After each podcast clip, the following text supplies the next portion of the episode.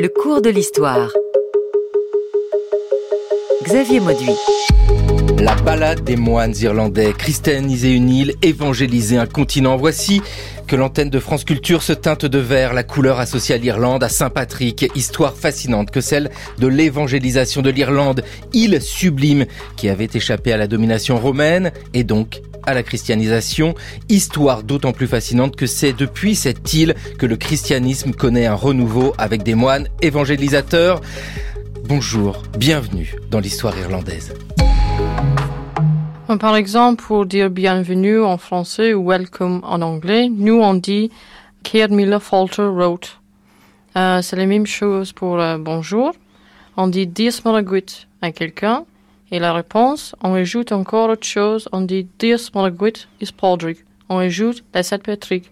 Parce qu'on a déjà dit bonjour euh, à Dieu, la Vierge Marie et la personne en question. Et cette personne, quand il répond, il dit Dies Malaguit is Padraig. Alors, en effet, on dit bonjour à quatre personnes. Ah bah voilà, dire bonjour à quatre personnes, c'est bien, mais dire bonjour à une personne, c'est pas mal aussi. Bonjour Gwendoline Lemaître. Bonjour Xavier Mauduit. Ah, c'était Nancy Connet qu'on entendait, qui était alors chargée de cours à l'université Lille 3 et qui nous parlait du gaélique. Aujourd'hui, avec vous, euh, Gwendoline Lemaître, nous allons réfléchir à ces premiers temps de l'Irlande. Et je le disais, c'est vrai qu'il faut le rappeler, c'est une île qui échappe à la domination romaine. Oui, complètement. En fait, euh, c'est une île qui n'a jamais été romanisée. Alors, on a quelques traces euh, d'une présence romaine sur les côtes est, mais c'est plutôt des comptoirs commerciaux. Donc on a quelques tombes euh, avec quelques pièces d'argent, voilà, romaines, mais euh, mais l'île n'a jamais été romanisée. L'armée romaine n'est jamais parvenue jusqu'en Irlande.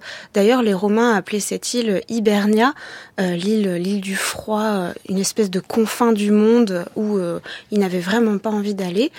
Et donc effectivement, il n'y a jamais eu de structure romaine en Irlande. D'ailleurs, il n'y a pas d'antiquité en Irlande.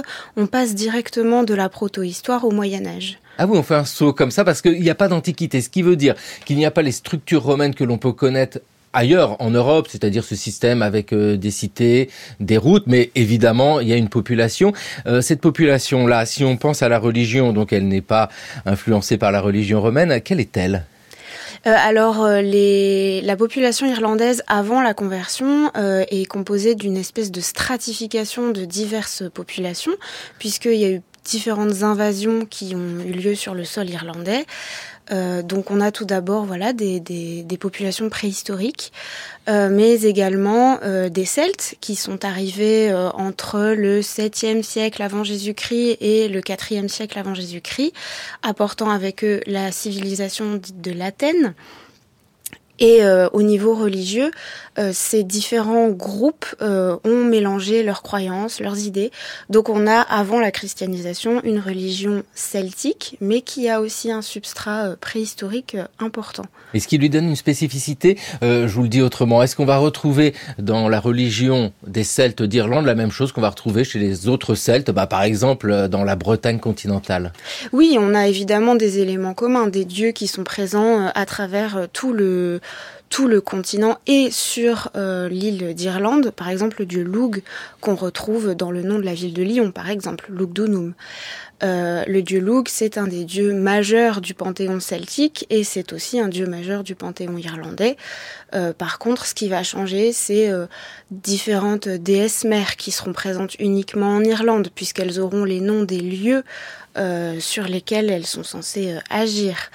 Euh, par exemple, la déesse mère euh, Teltu, bah, c'est le nom d'une vallée irlandaise et évidemment, on ne la retrouve qu'en Irlande et pas sur le continent. L'association d'un lieu avec une déesse, ça, ça donne la spécificité. Gwendoline Lemaître, vous n'allez pas y échapper parce que c'est le titre de votre thèse, elle est là, tout simplement d'Anna.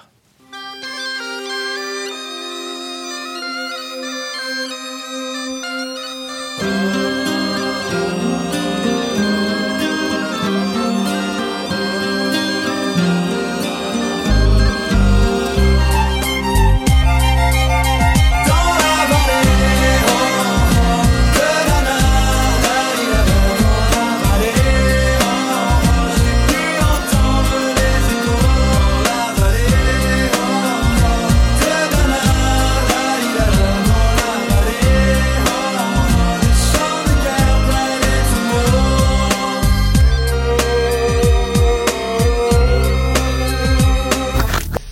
Tribu de Dana par Mano, des tribus de Dana au peuple de Saint-Patrick, c'est euh, le titre de votre thèse, Gwendoline Lemaître, dirigée par?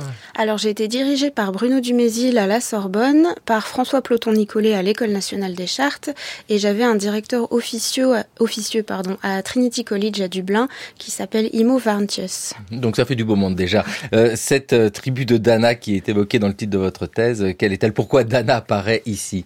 Eh bien en fait les tribus de Dana, c'est la traduction traduction littérale euh, du nom du panthéon euh, des dieux irlandais. En irlandais, ça se dit les Tuatha des Danann. Donc littéralement les enfants ou les tribus de Dana. Et Dana, c'est la grande déesse mère euh, du panthéon irlandais païen. voilà, c'est la mère de tous les dieux. C'est le nom de la terre, de l'île d'Irlande, puisque l'Irlande est personnifiée en partie par Dana ou Anna selon les traditions. Quand vous nous expliquez qu'il y a des traces de présence romaine, bien sûr, on le sent, c'est l'archéologie des tombes. Ici, pour savoir euh, ce qu'il en est de la mythologie de ces Celtes d'Irlande, comment travaille-t-on, Gwendoline Lemaitre? Quelles sont les sources? Alors, on a différents types de sources. On a des sources écrites, mais qu'il faut prendre euh, avec euh, des pincettes, puisqu'elles ont été rédigées en grande partie aux alentours du XIIe siècle. Donc c'est le Lebor Gabala Eren, le livre euh, de la mythologie irlandaise.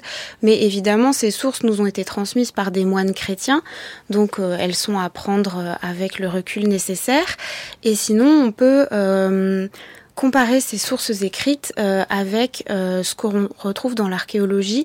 Donc on a des inscriptions, on a beaucoup de, tombes euh, de, dépôts crématoires, puisque la crémation était la technique la plus utilisée avant le 5e siècle en Irlande. et grâce à tous ces, tous ces objets, ces recoupements entre différentes sources, on arrive à apercevoir ce qu'était le paganisme irlandais avant la venue de Saint Patrick en Irlande. Voilà, des sources solides. Hein, les miennes, euh, c'est évidemment les albums d'Astérix et Camelot, où je trouve des druides. Y a-t-il des druides en Irlande? Alors, euh, pour moi, il y a eu des druides en Irlande. Effectivement, c'est quelque chose qui fait débat, euh, puisque voilà, certains historiens ont considéré que c'était une invention des, des moines chrétiens. Euh, mais euh, moi, je considère que comme le druide est présent dans les textes juridiques irlandais jusqu'au 8e siècle, euh, le druide a réellement existé et avait une position très importante dans la société irlandaise pré-patricienne. Oui, c'est-à-dire que c'est un système où on a des micro-royautés, on a des petits rois, et les druides, ils ont quel rôle dans cette histoire-là? Alors oui, on a des micro-royaumes. En fait, à peu près n'importe qui pouvait se proclamer roi dans l'Irlande proto-historique. Euh, donc on a une mosaïque de petits royaumes euh, qui sont gouvernés par des plus hauts rois, puis des grands rois, puis un très grand roi d'Irlande. Euh, et les druides, eh ben, ce sont, en fait, c'est la classe intellectuelle religieuse puis laïque, si on veut. Donc ce sont les médecins, ce sont les juristes, ce sont les historiens, ce sont les prêtres évidemment, euh, voilà, c'est ça, ça recoupe euh, un ensemble d'hommes d'art en réalité. Vous dites, euh, Gwendoline Lemaître, pour moi, les druides existaient. Vous nous expliquez qu'il y a un débat historiographique. Y a-t-il eu ou non des druides? C'est vif, hein, les questions autour de ce monde irlandais des premiers siècles, en tout cas avant la christianisation.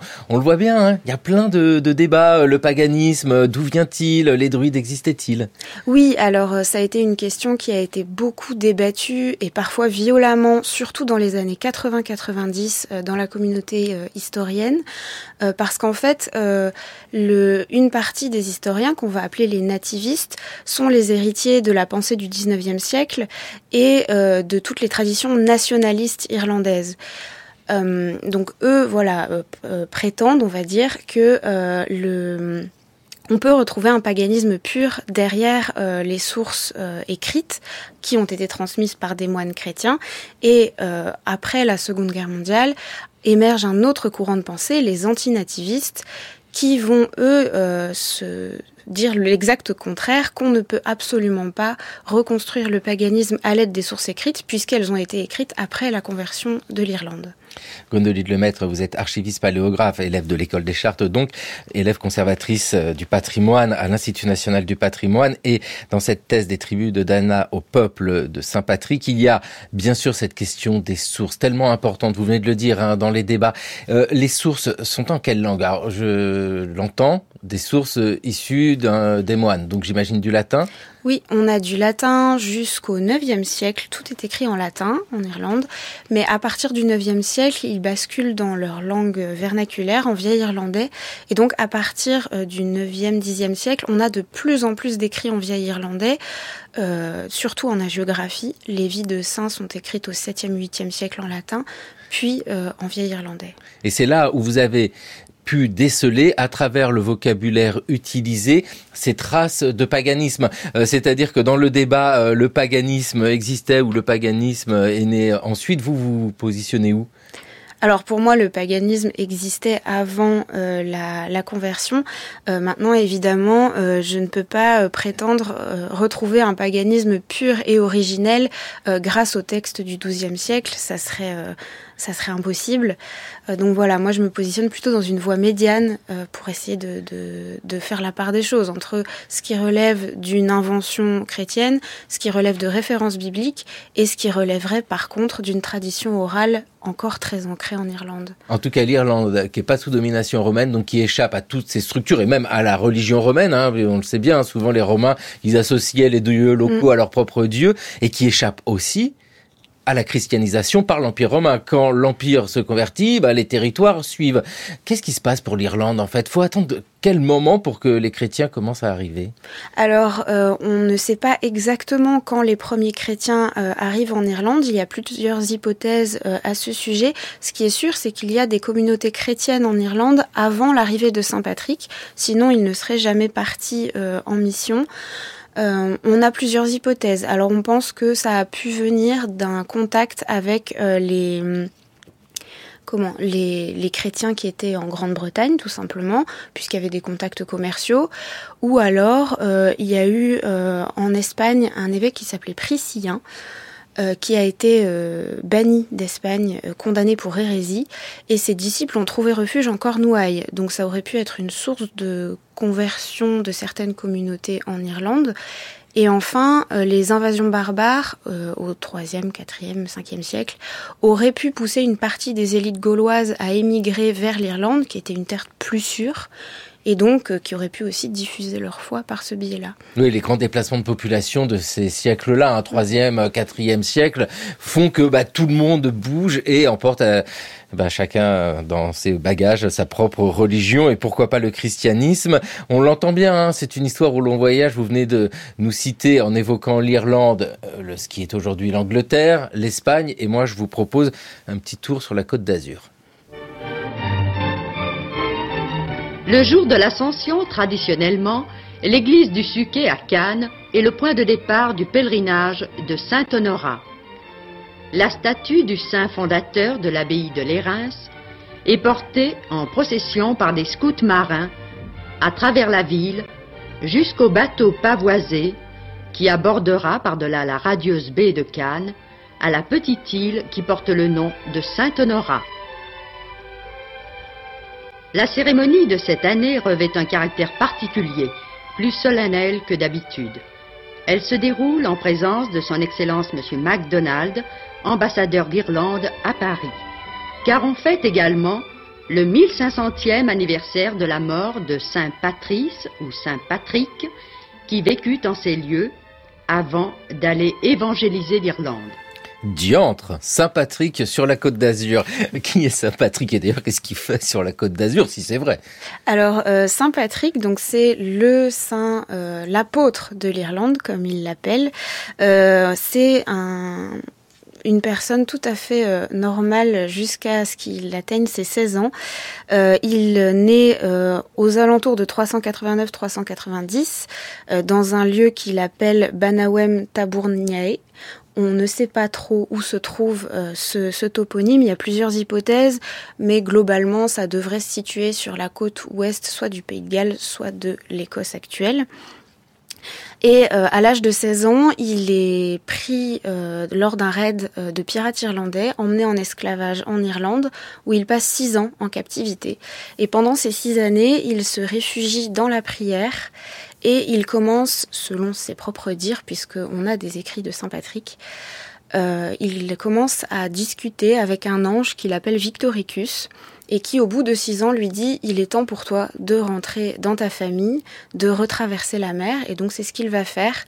Sauf qu'une fois rentré chez lui, il a une vision, la vision de Vauclute et cette vision, ce sont des enfants irlandais qui l'appellent, qui l'appellent au secours, qui lui demandent de venir euh, convertir la population. Et donc, euh, avant de euh, partir en mission d'où il ne reviendra jamais, il restera ensuite en Irlande jusqu'à sa mort, il décide d'aller se former euh, en Gaule pour euh, acquérir ses lettres, parce qu'il ne parle pas latin, ce n'est pas sa langue maternelle, apprendre plus profondément les, les écritures, et d'où ce euh, cette idée qu'il aurait rencontré Saint Honorat, il aurait passé euh, quelques années au monastère de Lérins. Alors au niveau des dates, euh, c'est un petit peu ambitieux, mais c'est une hypothèse. D'autres hypothèses l'envoient à Tours auprès de Saint Martin, ce qui est aussi très ambitieux vu les dates. Et la plus probable, ce serait qu'il ait étudié un petit peu à Auxerre, où il a été ordonné évêque avant de repartir en Irlande. Oui, parce que ce que vous nous racontez là, Gwendoline Lemaitre, bien sûr, provient des vies de saints écrites tardivement et dans une vie de saint. C'est quand même plus sympathique de faire rencontrer le héros avec les grands personnages du moment, Saint Honorat, Saint Martin de Tours. Euh, avec euh, Saint Patrick ou Saint Patrice, on a le personnage qui remporte la palme des saints irlandais. On le sait bien, la fête de Saint Patrick, c'est quelque chose qui revient souvent. L'évangélisation de l'Irlande, ah bah dans un monde païen, on imagine quelque chose de difficile euh, où il se confronte sans arrêt à des gens qui essaient de lui faire du mal. Est-ce que c'est comme ça que ça se passe? Alors euh, il y a eu des moments de violence hein, dans ses écrits. Il en parle. Il a été menacé, menacé de mort. Il a été emprisonné. Mais euh, par rapport à la conversion d'autres contrées européennes, ça a été très pacifique. en fait, le message chrétien a infusé en Irlande pendant deux siècles à peu près avant de vraiment prendre prendre un essor considérable. Et donc ça a été voilà très très lent et donc très pacifique. La conversion ne s'est absolument pas passée par les armes. Voilà ça a été une des conversions individuelles les conversions des princes des rois puis des druides parce que les druides se sont convertis aussi. Et puis petit à petit ça a gagné toute la population. euh, en donnant euh, l'image d'une île, finalement d'une île de saints, puisque euh, ce sont uniquement des, hommes d'église qui ont été prêchés dans les différentes contrées. Oui, nous sommes au 5e siècle avec l'évangélisation de l'Irlande par Saint Patrick. C'est tard, hein, c'est vrai que faut le rappeler par rapport aux autres contrées euh, européennes. C'est tard, ce qui veut dire que quand euh, ici, euh, je reprends toujours Saint-Patrick, quand Saint-Patrick arrive, le substrat, c'est encore ce substrat païen avec ses druides, plutôt bien accueilli, ce christianisme. C'est-à-dire que on peut dire qu'il n'y a pas de disparition complète du christianisme, que euh, le, du paganisme, que le paganisme et le christianisme se fondent. Bah, on a un petit peu cette impression-là, dans le sens où, voilà, c'est les druides vont se convertir en partie. On a beaucoup de vies de saints où le saint est en fait le fils d'un druide, ce qui est quand même euh, très parlant. Euh, et donc euh, oui, ces, deux religions se, mêlent les unes aux autres, s'entremêlent jusqu'à arriver à une seule tradition, une seule tradition irlandaise. Et c'est là aussi que le débat historiographique perd un peu de son sens, puisque pour les contemporains, il n'y a pas d'un côté le paganisme et de l'autre le christianisme, il y a une seule tradition irlandaise. Ah oui, c'est ça aussi qui est à souligner. Hein. C'est cette tradition irlandaise, c'est-à-dire que un type comme Saint Patrick ou tous ses petits potes ont conscience d'être irlandais, c'est-à-dire de faire quelque chose qui les distingue peut-être de ce qui se passe ailleurs, ou faut le rappeler, il y a déjà une ancienneté du christianisme. Alors, euh, Patrick n'a pas conscience d'être irlandais puisqu'il n'est pas né en Irlande et que l'irlandais n'est pas tout à fait sa langue maternelle. Au contraire, il va se considérer comme un étranger et comme un exilé tout au long de sa vie. Par contre, euh, oui, les saints qui naissent en Irlande, il y a une Alors on ne peut pas parler d'identité nationale pour le haut Moyen Âge, c'est trop tôt. En revanche, euh, tous les Irlandais ont une espèce de conscience commune parce qu'ils ont une culture commune et surtout ils ont une langue commune. Et cette langue commune leur permet d'avoir un sentiment d'appartenance peut-être un peu plus affirmé qu'ailleurs. Euh, pour résumer, est irlandais celui qui parle irlandais. Et d'ailleurs, il y a un nom qui aujourd'hui existe encore, ça s'appelle le Galtart. Et le Galtart, c'est l'endroit où l'on parle irlandais et ça désigne des aires euh, géographiques plus ou moins étendues, euh, mais qui font unité, qui font corps. Oui, parce que ce, cette langue-là, euh, Gwendoline Lemaître, elle est accessible aujourd'hui pour une chercheuse. C'est encore très très obscur parce que dès qu'on parle du gaélique aujourd'hui, hein, le gaélique tel qu'il est parlé, ça nous semble un peu difficile de notre regard euh, français. Euh, Est-ce que ce vieil irlandais est accessible? Alors le vieil irlandais, c'est une langue qui est très compliquée, mais qui est encore accessible parce que des linguistes ont laissé euh, des, des traces de voilà de recherche, des traductions plus ou moins lacunaires. Le vieil irlandais, jusqu'à récemment, était encore enseigné à l'école pratique des hautes études. Il était enseigné par euh, Pierre-Yves Lambert, qui est un éminent chercheur vraiment brillant et qui, lui, pour le coup, lit le vieil irlandais sans aucun problème. maintenant, oui, c'est c'est pas quelque chose qu'on trouve dans toutes les universités, effectivement. Euh, et voilà, c'est une langue, une langue ancienne et euh, qui a ses particularités, qui a autant de déclinaisons qu'il existe de lettres dans l'alphabet, par exemple. Donc, euh. Bah, c'est peu accessible. C'est un défi à relever sans cesse. Aujourd'hui, dans le cours de l'histoire sur France Culture, nous sommes avec Saint Patrick pour évangéliser l'Irlande.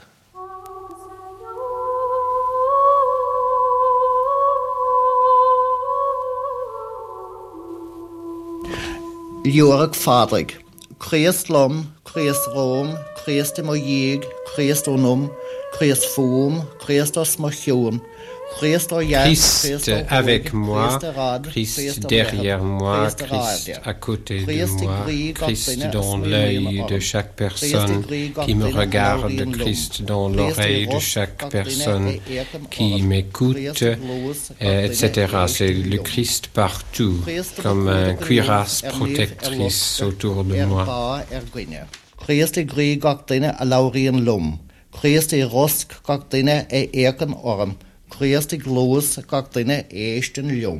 La prière de Saint Patrick dans les matinées de France Culture en 1981, Gwendoline Lemaître, Saint Patrick évangélise un pays. Et vous nous l'avez dit, hein, ça fait déjà deux siècles qu'il y a quelque chose, un petit air chrétien qui est là. Cette conversion ne fait pas disparaître le paganisme, mais Contrairement à d'autres endroits en Europe, le païen n'est pas le repoussoir absolu. Pour l'Irlande, il y a quelque chose là d'assez étonnant. Oui, alors euh, en fait, le paganisme va disparaître, mais uniquement dans son, son côté euh, juridique. Donc les structures païennes vont disparaître, les druides vont perdre leur, leur pouvoir et leur prestige, euh, mais la figure du païen n'est pas, n'est pas un repoussoir, il n'y a pas de de contraste violent entre euh, païens et chrétiens, comme ça peut être le cas dans la géographie martinienne. Euh, Saint-Martin, c'est ça? Oui, Saint-Martin. Euh, oui, Grégoire de Tours est beaucoup plus violent avec les païens que ne le sont les hagiographes irlandais. En fait, les païens, ils ne pouvaient pas être violents face aux païens, puisque les païens, c'était leurs voisins, c'était leurs amis, c'était leur famille. Donc difficile d'en vouloir à ces personnes qu'ils côtoient tous les jours.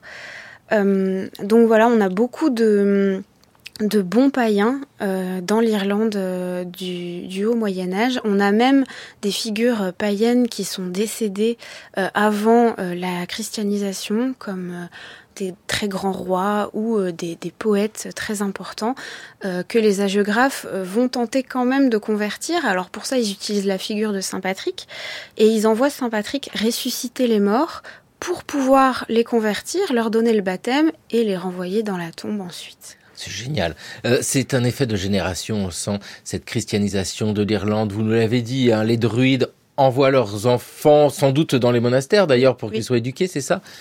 Et Oui, des... tout à fait. L'Église prend le relais euh, de, de l'éducation, euh, voilà, puisque les druides étaient les, les, professeurs et les garants de la tradition. Bah, L'Église va petit à petit récupérer cette mission et donc les enfants des nobles et les enfants des druides vont aller au monastère Ce qui fait que les enfants des druides seront les moines en fait. Oui, tout simplement, et on comprend pourquoi dans les vies de saints, comme vous le disiez, Gwendoline Lemaitre, il y a beaucoup de saints enfants de druides. Et puis, quand même, faut l'expliquer ce christianisme, parce que euh, nous, le paganisme nous semble un peu compliqué parfois avec euh, tous ces dieux, mais le christianisme, quand on le découvre, c'est pas si simple, et notamment cette question de Trinité. Le trèfle est le symbole de l'Irlande. Pouvez-vous me dire pourquoi? Parce que euh, Saint Patrick qui était évêque d'Irlande, il a pris le, shamrock et elle a expliqué qu'il y avait, quand il y avait trois feuilles, qu'il y avait trois personnes en Dieu, le, le Père, le Fils et le Saint-Esprit ce trèfle ne pousse qu'en Irlande. Ce shamrock ne pousse qu'en Irlande. Voilà, le trèfle pour expliquer euh, la Trinité.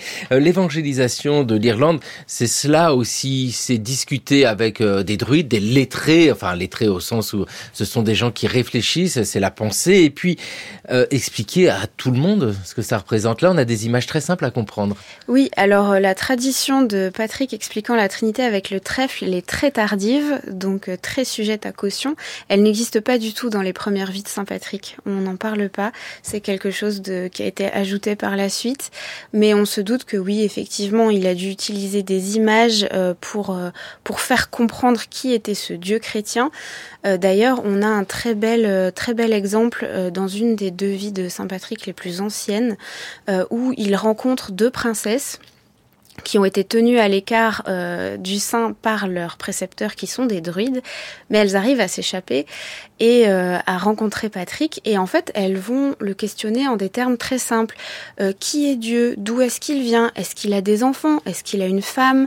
Voilà, avec leur leur contexte païen, voilà, un, un, dieu qui a ses enfants, peut-être ses femmes, puisque l'Irlande est encore polygame.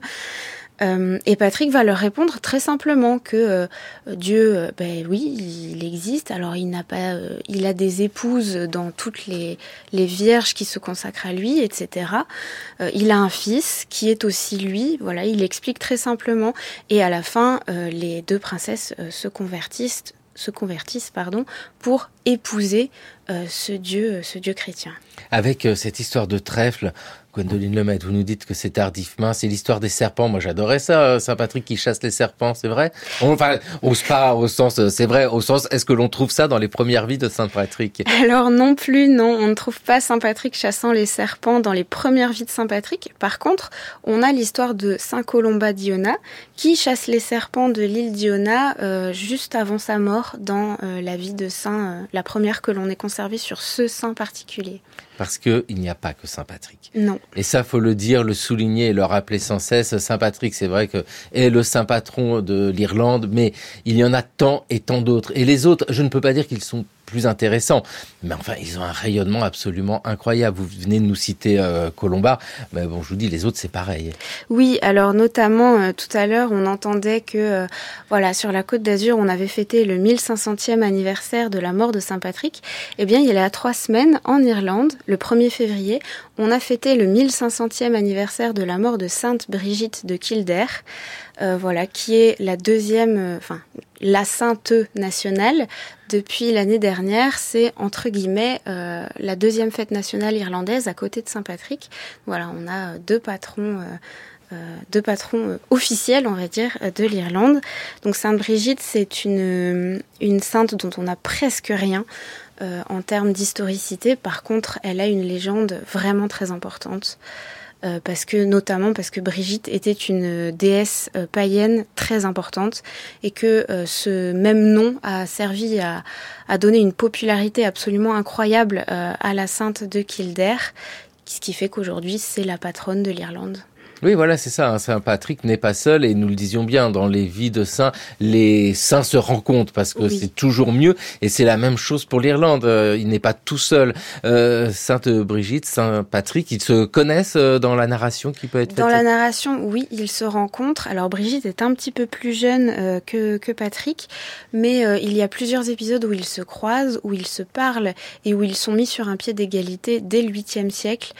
Par exemple, un épisode où Patrick prêche et euh, Brigitte s'endort pendant le prêche. Donc il la réveille, il n'est pas très content. Il lui dit mais enfin, euh, je suis en train d'expliquer la parole de Dieu. Comment est-ce possible de dormir à ce moment-là? Et elle dit euh, mon père, je suis désolée, mais j'ai eu un rêve. Et elle lui raconte tout un, rêve miraculeux. Et lui va lui expliquer euh, ce rêve en lui disant mais ce que tu as vu, c'est les le jugement dernier, etc., etc. D'autres épisodes où euh, Brigitte euh, refuse de répondre à une question parce que Patrick est là et qu'elle veut lui laisser la préséance et il lui dit non mais tu as la réponse aussi bien que moi donc vas-y donne la réponse elle le donne et par la suite euh, certains agiographes ont même fait dire à Patrick que enfin il demande à Brigitte de coudre son linceul lors de sa mort. Ah oui, bah, c'est un signe très fort aujourd'hui dans le cours de l'histoire sur France Culture. C'est cette fascinante évangélisation de l'Irlande, mais l'histoire ne s'arrête pas là car depuis l'Irlande, c'est l'Europe qui est évangélisée.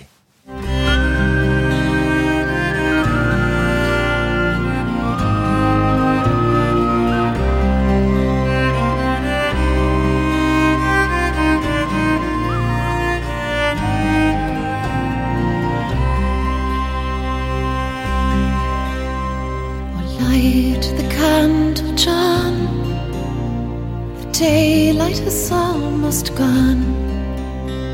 The birds have sung their last. The bells call out to mass.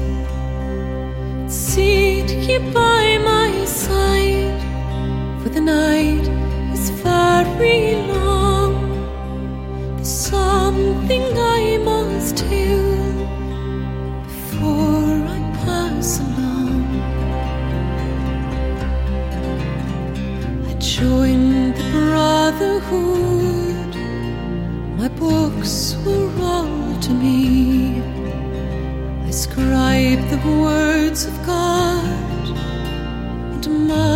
of history.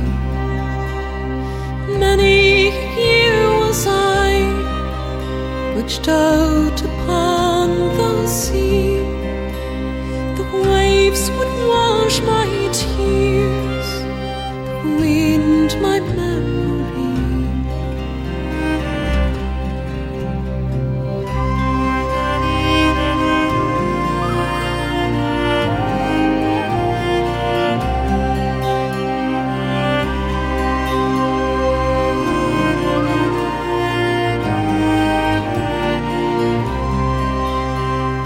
Le cours de l'histoire.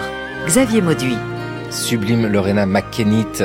Scaling the Book of Secrets dans le cours de l'histoire sur France Culture, une émission réalisée par Thomas Beau avec aujourd'hui à la technique Olivier Arnay. Nous nous trouvons en Irlande et ça y est, grâce à vous et Saint-Patrick, Gwendoline Lemaître, l'Irlande est évangélisée. Euh, comment ça se passe cette évangélisation? Parce que on l'a dit, l'Irlande n'a pas été romanisée, il n'y a pas eu ce système euh, de cité.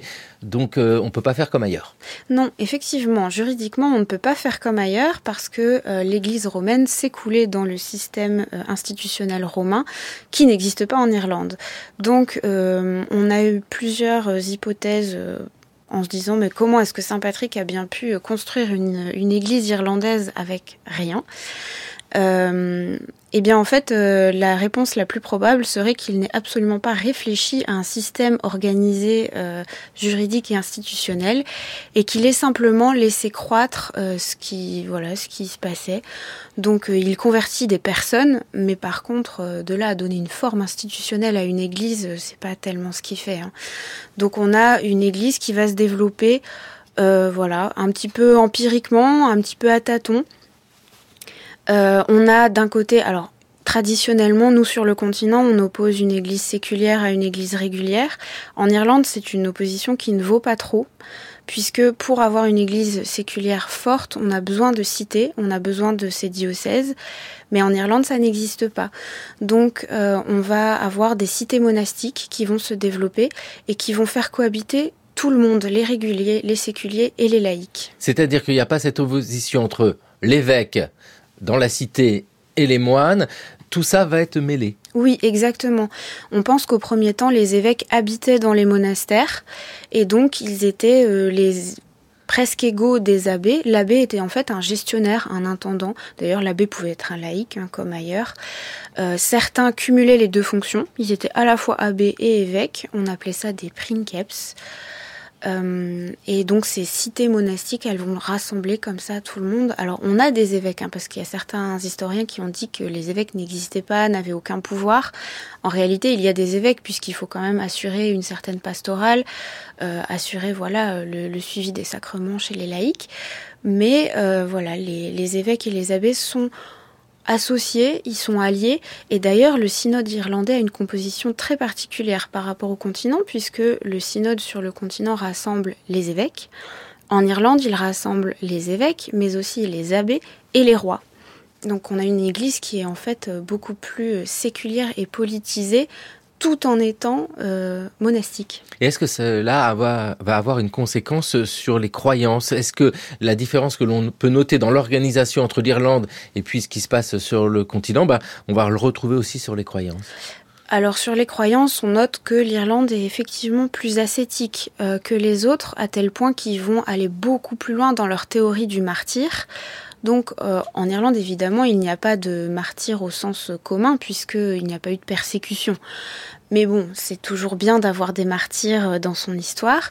Donc ils vont aller plus loin, ils vont inventer trois catégories de martyrs. Alors le martyr rouge, c'est le martyr au sens classique, donc mourir, euh, voilà, verser son sang pour Dieu.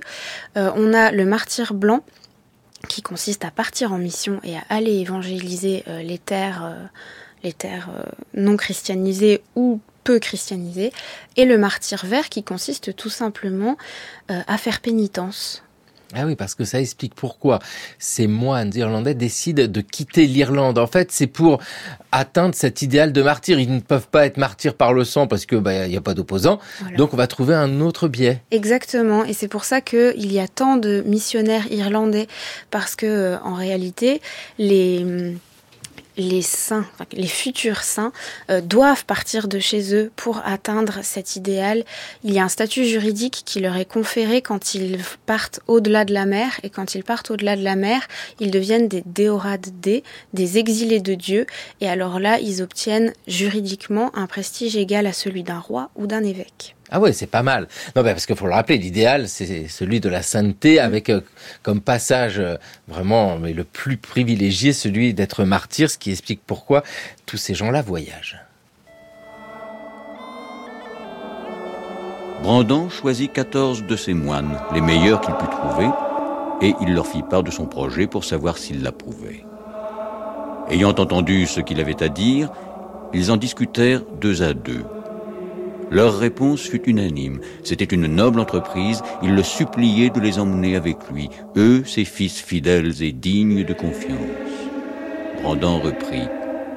La raison pour laquelle je vous en parle, c'est que je veux m'assurer de votre fidélité avant de vous emmener, plutôt que d'avoir à le regretter plus tard.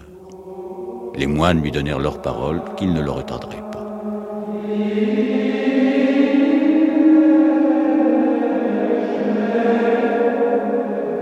La navigation de Brandon. Alors bien sûr, encore une fois, nous sommes sur un écrit plus tardif du XIIe siècle, avec euh, ici euh, l'évocation de ce personnage. Brandon, c'est quand? C'est 5e siècle à peu près, 6e siècle? Alors, euh, Brandon, on considère qu'il est né vers 484 et qu'il est mort en 578, donc oui, 6e siècle. 6e siècle plus tôt. Et dans cette histoire de Brandon, là, nous avons un saint absolument sensationnel, une fois encore, parce que c'est pas que l'on veut dénigrer Saint Patrick, il est formidable, Saint Patrick, mais enfin bon, les autres aussi sont bien. Ah oui, Saint Brandon, mais la légende, pardon, a complètement occulté l'historicité du personnage.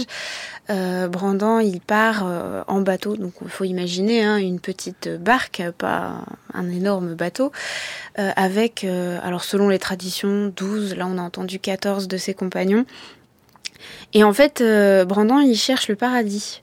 Donc il cherche la terre de promission, c'est comme ça que c'est écrit dans le texte, et il s'ensuit une espèce, en fait, ça aurait été Ulysse, on aurait appelé ça une odyssée, mais on est en Irlande et on appelle ça une navigatio, euh, qui est en fait un sous-genre de la géographie euh, irlandaise, hein, qui, tire ses, racines dans un récit euh, païen dans sa structure, on va dire, les Imrama.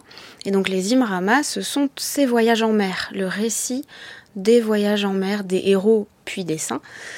Euh, et Brandon, bah, en fait, il part en mer et puis il va visiter différentes îles, toutes plus fantastiques les unes que les autres. Euh, il va rencontrer, euh, voilà, des espèces de créatures qui sont entre les anges et les démons. Alors c'est le toute la question des anciens dieux païens, puisque les anciens dieux païens, en fait, sur le continent, ils ont été assimilés à des démons. En Irlande, ils ont un statut un peu particulier. Donc, ils auraient chuté avec Satan, mais ils n'auraient pas été condamnés à l'enfer. Donc voilà, ils sont dans une espèce d'entre-deux parce que ils n'ont pas pris la défense de Dieu, mais en même temps, ils n'ont pas pris la défense de Satan.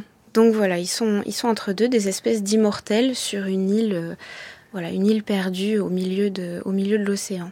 Parce qu'il y a ces différents récits, bien sûr, autour d'une vie de saint. Il y a tout ce qui est lié à ce qui peut édifier les consciences du point de vue de la religion. Et puis après, il y a l'écho euh, d'un certain vécu. Euh, c'est personnage, je peux dire moi, un voyageur, c'est vrai que ça nous conduit loin. Avec Brandon, il se déplace euh, beaucoup. Vous avez dit qu'il va visiter des îles. Est-ce que ce sont des îles complètement fantasmées? Bon, c'est sans doute le cas quand il recherche le paradis. Ou est-ce qu'on peut imaginer que ces Irlandais, euh, qui étaient des navigateurs, hein, quand on est sur une île, souvent on regarde un peu ce qui se passe autour, euh, ont pu voyager, aller loin par les mers? Alors pour Brandon, dans la Navigatio, c'est quasiment que des îles imaginaires.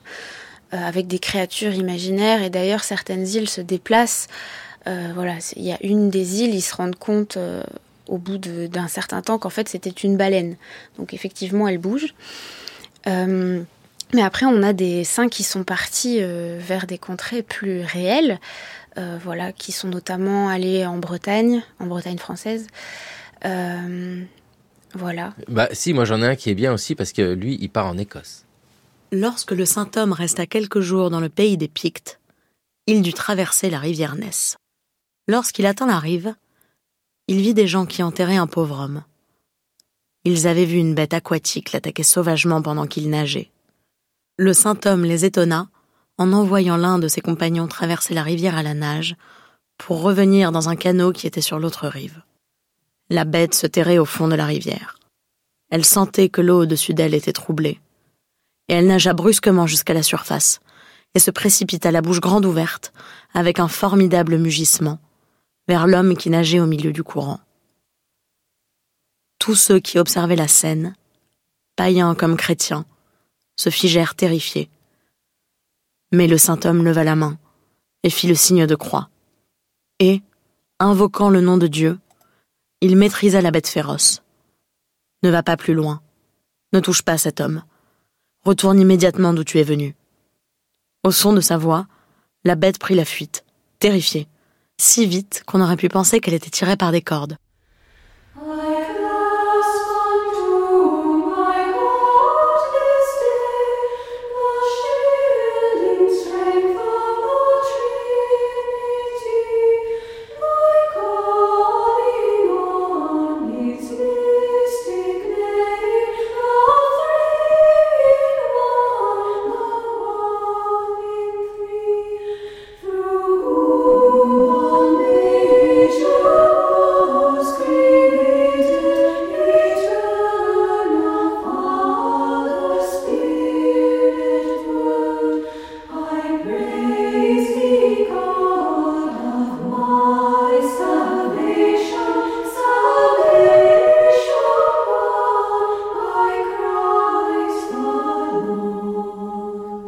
De Saint Colomba, Diona, traduction Jeanne Coppet, lecture Anne Toscane Viudès dans le cours de l'histoire avec ce personnage. Colomba, Diona, donc Iona c'est le lieu, on se trouve où euh...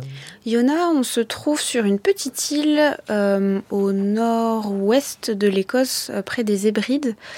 Euh, alors, euh, l'Écosse à cette époque-là, cette partie de l'Écosse, en tout cas, on peut considérer qu'elle est irlandaise, hein, que c'est un prolongement de l'Irlande, puisque euh, vers le 5e siècle, les Irlandais sont sortis de leur île pour aller coloniser une partie du pays de Galles et une partie de l'Écosse. Donc, on est en terre à peu près connue hein, pour Saint Colomba, qui reçoit l'île en cadeau parce que c'est un prince d'une très grande famille et donc il, reçoit cette terre-là euh, de par sa grand-mère, il me semble.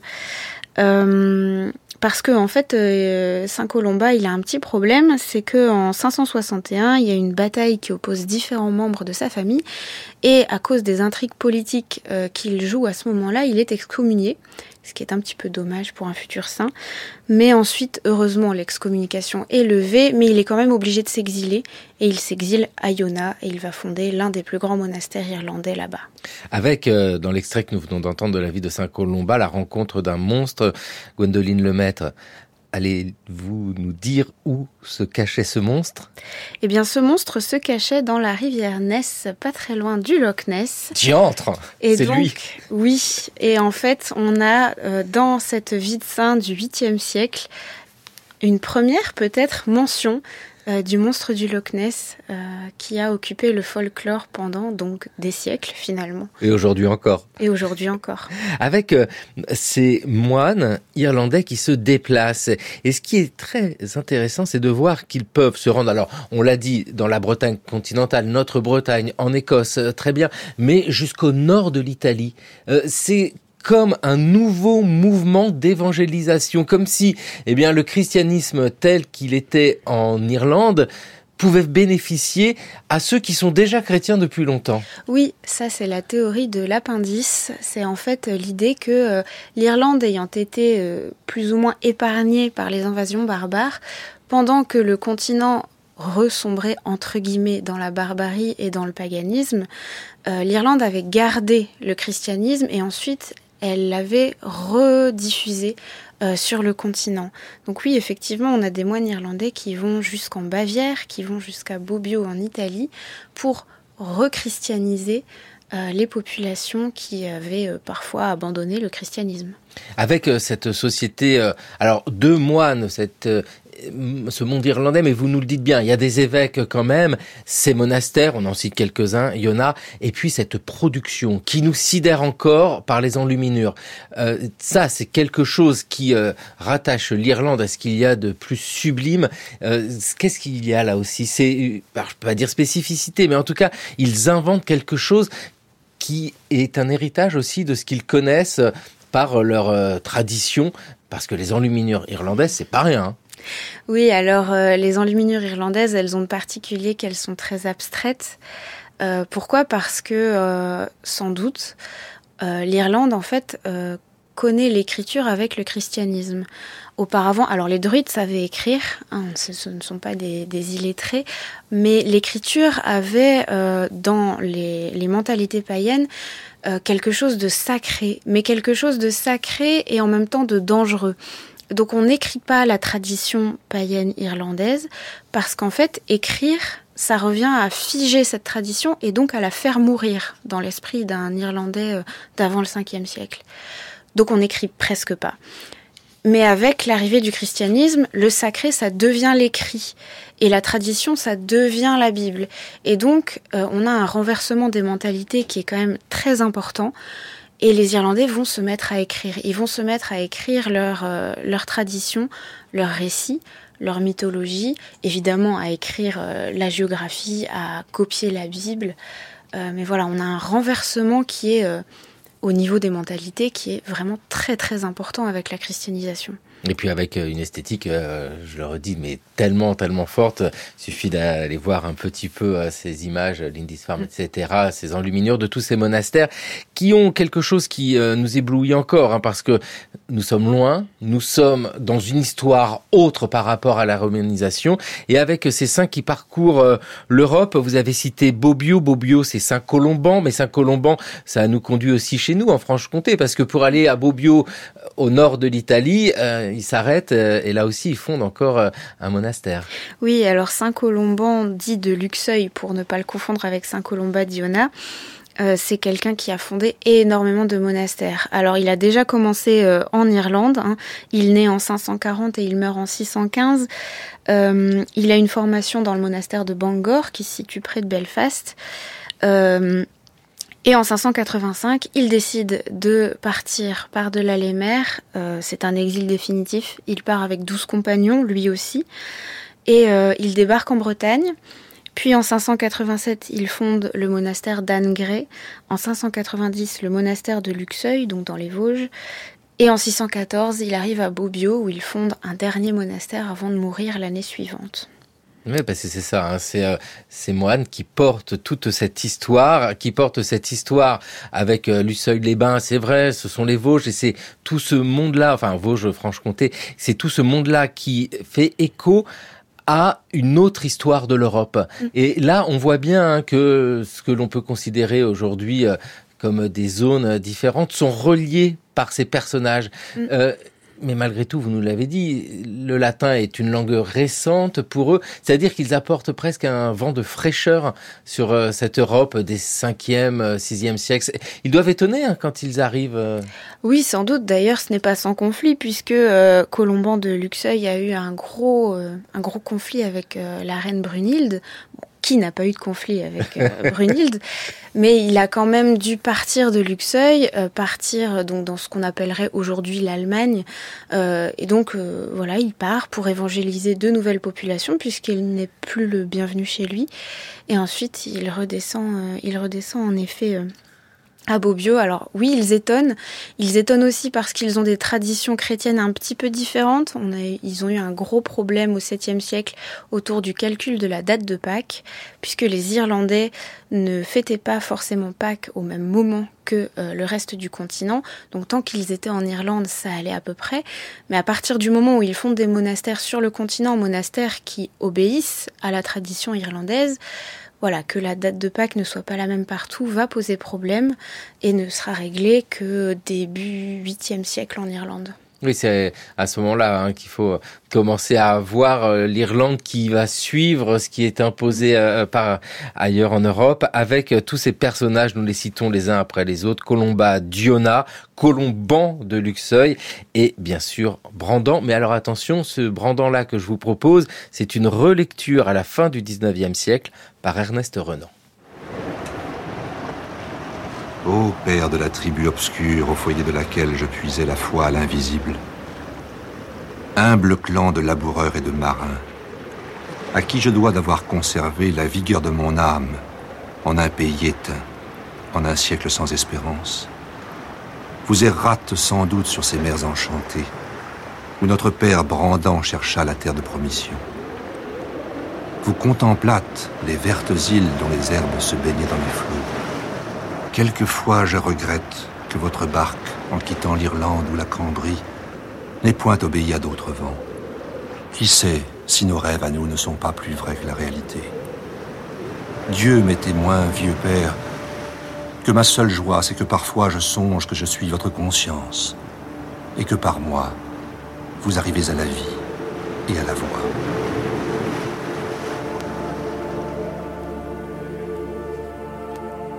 Ernest Renan, une lecture dans la matinée des autres sur France Culture en 1978, Gwendoline Lemaître. Dans cette histoire-là, à quel moment voit-on les moines irlandais cesser de quitter leur île pour évangéliser le continent? Ça s'arrête quand? Ce phénomène-là, il n'y a pas de date précise, bien sûr, hein. on sent bien que ça s'étiole doucement. Euh, je pense que les, les, siècles les plus importants en termes de départ sont le 6e, 7e siècle. Euh, ensuite, euh, l'Irlande va connaître une période un peu plus difficile puisque à partir du 9e siècle, il y a les invasions vikings. Et puis ensuite, au 12e siècle, l'invasion anglaise, euh, qui d'ailleurs prend prétexte, c'est la religion qui va être le prétexte d'invasion de, de l'Irlande au 12e siècle, puisque les Irlandais n'ont pas eu le temps d'appliquer la réforme grégorienne et donc sont considérés comme des chrétiens hétérodoxes, ce qui va justifier l'invasion du 12e siècle. En tout cas, il y a un cas irlandais. Je lis le titre de votre thèse des tribus de Dana au peuple de Saint-Patrick. Confluence et défluence de deux religions, étude des liens entre paganisme et christianisme irlandais dans les vies de la triade thaumaturge. 7e, 8e siècle, c'est ça aussi. C'est ces deux religions qui ne disparaissent pas. C'est un bel exemple où l'on ne peut pas dire il y avait le paganisme et le christianisme est arrivé, ensuite il y avait des chrétiens. Tout ça, c'est beaucoup plus complexe et beaucoup plus fin. Oui, effectivement. C'est deux religions pour nous, mais en fait pour eux, c'est une seule tradition. Ce qui nous permet de comprendre aujourd'hui pourquoi Saint Patrick peut être associé au moment de la fête à des comportements qui sont quand même un tantinet païen. Oui, un petit peu. Et ça, ça ne les choque absolument pas encore aujourd'hui parce que pour eux, c'est une seule histoire et voilà, un seul, un seul récit. Bah, merci beaucoup à vous, Gwenoline Lemaitre, de nous avoir raconté cette histoire-là, de nous avoir présenté tous ces saints, ces saintes aussi, Sainte Brigitte. C'était important et surtout la pertinence de comprendre cette histoire de la christianisation de l'Irlande et des Irlandais qui vont en Europe pour saisir la suite de cette histoire de l'Irlande. Merci beaucoup. Merci à vous. Nous retrouvons maintenant le pourquoi du comment. Voici Gérard Noiriel.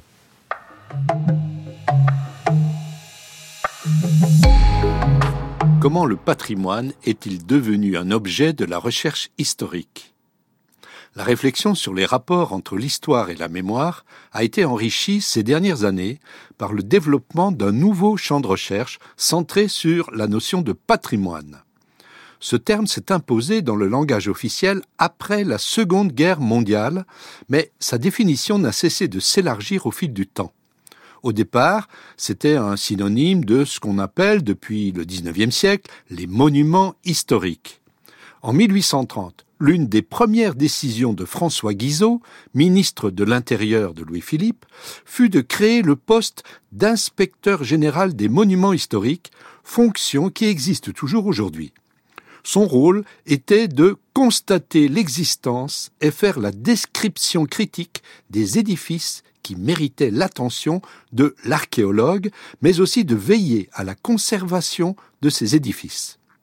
En 1962, André Malraux, le ministre des Affaires culturelles du général de Gaulle, fit adopter une loi, toujours en vigueur, qui élargit cette politique de protection des monuments nationaux en l'étendant aux vieux quartiers menacés par le brutal développement de l'urbanisation. C'est à ce moment-là que sont nés ce qu'on appelle les secteurs sauvegardés, définis comme des ensembles urbains historiques ayant conservé leur caractère, le plus souvent au centre des villes. À partir des années 1980, l'engouement des États pour le patrimoine a été décuplé. La désindustrialisation qu'a provoqué la crise économique et la prise de conscience de l'utilité du patrimoine comme outil de réaffirmation d'un passé commun ont provoqué une extension considérable des politiques de protection. Alors qu'au départ, il s'agissait surtout de protéger et de valoriser des édifices ou des sites, la notion de patrimoine immatériel a fini par s'imposer, au point qu'en 2003, cette nouvelle définition a été officialisée dans une convention adoptée par l'UNESCO. Dans le cas français, cet engouement pour le patrimoine a abouti à la loi du 7 juillet 2016 qui définit ce qu'on appelle désormais les sites patrimoniaux remarquables. Il s'agit des villes, villages ou quartiers dont la conservation, la restauration, la réhabilitation ou la mise en valeur présente, au point de vue historique, architectural, archéologique, artistique ou paysager, un intérêt public. Aujourd'hui, il existe plus de 940 sites qui bénéficient de ce label. Les chercheurs en sciences sociales qui travaillent sur cette question s'intéressent tout particulièrement aujourd'hui à ce qu'ils appellent le processus de patrimonialisation. Il s'agit, entre autres, de mettre en lumière les arguments que les acteurs qui défendent leur patrimoine mettent en avant pour justifier leurs revendications.